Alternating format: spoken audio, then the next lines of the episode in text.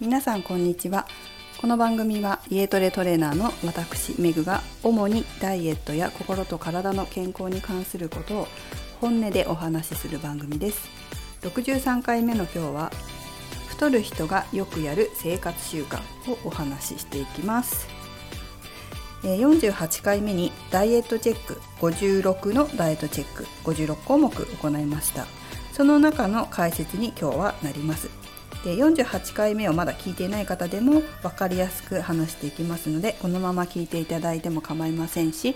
48回目から戻って聞いていただいても構いません。でそのダイエットチェックのことだけ話してるわけではここまでなかったので分かりやすいように写真を変えました。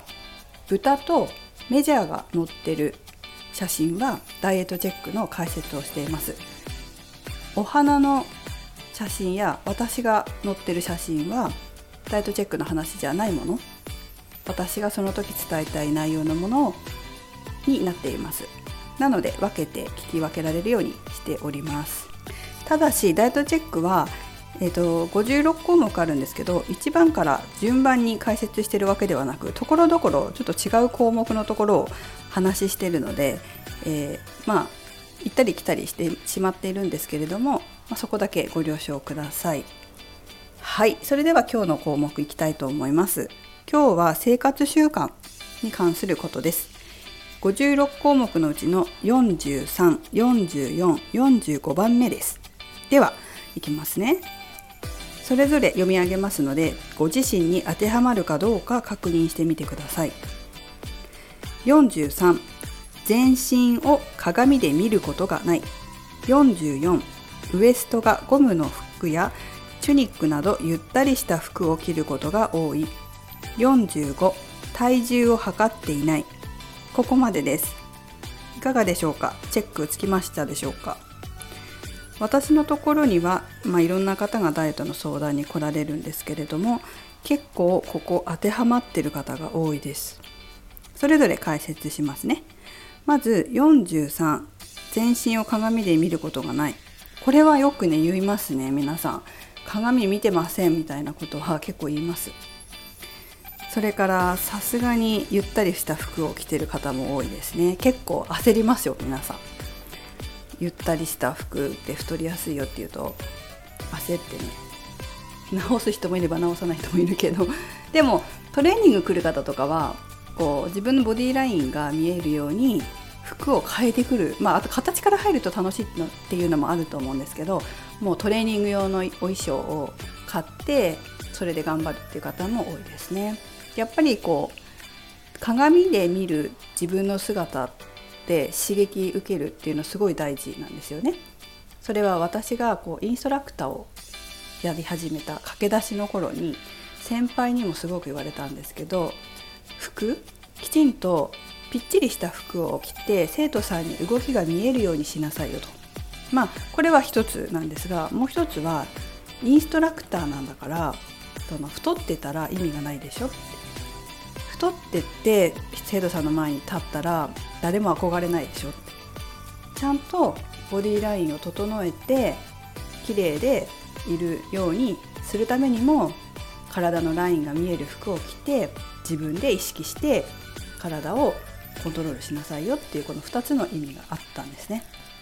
でやっぱり自分がこうインストラクター、まあ、今トレーナーしかほとんどやってないですけどインストラクターやってて鏡にこう映る自分のお肉とかちょっと食べ過ぎたとかなんか最近油断してたとかそういう時にハッてするんですよ鏡見て自分のこうお腹に脂肪がたるってなってたりとかするとそうすると「やばいこんなの生徒さんに見せられない」って言ってキュッてお腹締めるじゃないですか。姿勢良くしたりとかして。そうすると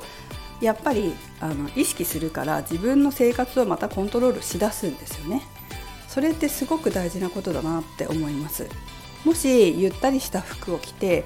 えー、レッスンもしたりとか、まあ、鏡をで自分の姿見てたらそこに気づかないからやっぱり筋肉をこう引き締めようとか生活を見直そうとかっていうのは思わないわけですよね。そういうことを考えるとやっぱり鏡を見てぴっちりした服を着てっていうのはすごく重要なことだなと思います。それから私は心理学も教えるんですね、まあ、カウンセリングもしますけども特に、ま、ダイエットに関するダイエット心理学もあの講師をするんですね。で講師をする時に自分が講師の資格を取るために自分も講座を1回受講するんですよ。で講座を受講すると,、えーと、そのテキストがあってそのテキストはまあ6時間ぐらいで終わるテキストなんで、まあ、1日行くんですね。で受講してその後、まあそれだけじゃなくてフォローアップ講座が3回ついてるんですよ。でそのフォローアップ講座は1回23時 ,3 時間ぐらいのもので、まあ、間空けて、まあ、大体23か月で終わるような、まあ、トータルして3か月ぐらい23か月で終わるような講座なんですけどそのフォローアップ講座の時に私が受講した先生が講師の先生がまあファッションの先生を連れてきてくれて講座をしてくれたんですよ。そのフォローアップ講座で。でその先生も心理学を勉強してる先生でやっぱりファッションと心理学もすごくつながってるらしくってお勉強された先生なんですけどその時におっしゃってたのがそのゆったりした服を着て脂肪を隠すなと。隠れたところに脂肪がつくと。体がね。だから隠す服は着ないようにしなさい。っておっしゃってたんですよ。それを聞いてあやっぱそうなんだなと思ってまあ、私たちも一般的にこれエビデンスがあるかどうかちょっと私も調べてないんですけどこう隠すとそこに脂肪がつくんですよね。さっきのインストラクターの話もそうですけどで使わなくなるから使わないと、まあ、そこの周りの脂肪がどうなのかわからないけどとにかく筋肉はそこを油断して、まあ、筋肉緊張しないですよね。その油断してるところって。だからピチッとした服とか、まあ、体がもう見えちゃうような、まあ、水着とかそれもそうですけどああいうの着てるとなんか脂肪とか見せたくないからキュッて体引き締めて歩いたりするじゃないですか。そうするとやっぱり太りにくいんですよ。その見られてると思って緊張するから筋肉をしっかり使うしそういうところがあるので同じだなと思ったんですね。だからもし皆さんもゆったりした服を普段から選びやすいっていう場合はやめた方がいいです。でうちの主人が最近買った服がネットで買ってサイズ見ないで買ったのでどうもズボンのウエストが緩かったいや緩じゃないきつかったみたいなんですよ。でだけど結構かっこいいズボンではい気に入って履いてるんですけどその一番上のボタンが閉まらないらしいんですよ。で閉まらないけどかっこいいから履いてってるんですねでその閉まらないからその上からベルトをして、まあ、ボタンを外してチャックだけ上げていくらしい行くんですけどそれってすごくいいことだなと思うんですよ。それはやっぱりその閉まったら嬉しいじゃないですか。閉まんないから閉まるなるべく閉まるようにちょっとお腹閉めたりして意識するでしょ日頃から普段それ履いてたらそういうのってすごい大事だなって思うんですよね。まあ、ちょっとサイズ間違って買ったのはしょうがないとしてでもちょっと小さめの服を買って体をキュッとお腹をキュッと引き締めながら歩く生活する、まあ、そういうことで筋肉をしっかり使って代謝を上げていくっていうことはすごく大事だなと思いますだからねそのズボンを履いて自分のお腹のチェックになるとすごくいいと思うんですよ。痩せたなっていうとほらズボンがねちゃんと締まるようになるとお痩せたって思ってまた頑張ろうとかって思うじゃないですか。いい体型になろうとかね。是非ダブダブの服は買わないできちんとも恥ずかしい思いをするのがすごい大事だと思います。そう恥ずかしい思いをしないと痩せようと思わないのよ。そういうねこともあるので是非自分で恥ずかしい思いをしてお腹をキュッと引き締めて、えー、歩くっていうことを是非ねやってみてもらいたいと思います。ちょっと荒療治だけど大事なことです。さあ次ですね。えーと、最後体重を測っていない。体重に関しては測んない人もトレーナーさんでも測らない方がいいっていう人もいるじゃないですか。で生徒さんでも測りたくないっていう人もいるんですけど私の経験から言うと測った方がいい。そのストレスになってプレッシャーになるとかっていうのは甘えだなと思う。厳しいけど甘えじゃないかなって。なんか痩せない理由？痩せない理由をごまかしたいんじゃないかと思うわけよ。だからちょっと食べたいからとかね。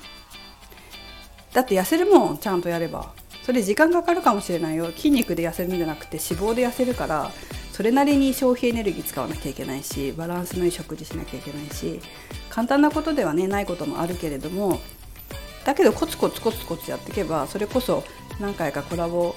で録音収録してる方だってね千秋さんだって1年半で1 0キロでしょ？コツコツやったんだよ。でそれ嫌ですかって感じ。1年で1 0キロ1年半で1 0キロ痩せてリバウンドしないって嫌ですかって。このまま何もしなかったら増えていく一方だよ。まあまあ運良くてそのまま維持。